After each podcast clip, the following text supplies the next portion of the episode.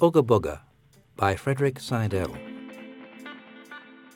Frederick Seidel's work reminds us that it is not poetry's job to reassure, to confirm expectations and habits of thought.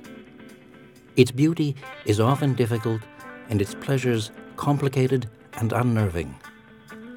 Violent, scary, uncomfortably funny and ferociously sad, angry, mourning, or in love, the poem's brutal honesty of intellect and instinct is written with wicked, magnificent control, and always they are utterly human.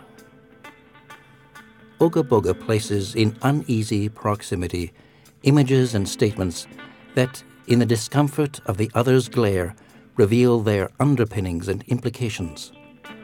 Its poems refuse complacency and the inertia of despair, whether from trajectories of loss, war, movies, hunting, cocktails at the Carlyle, or superbike racing.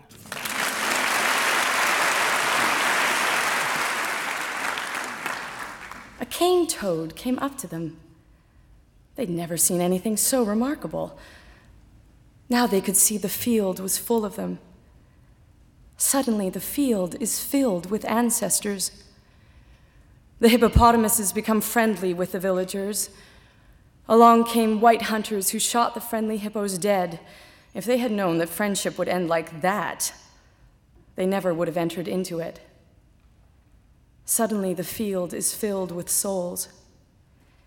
The field of sugarcane is filled with hippopotamus cane toads.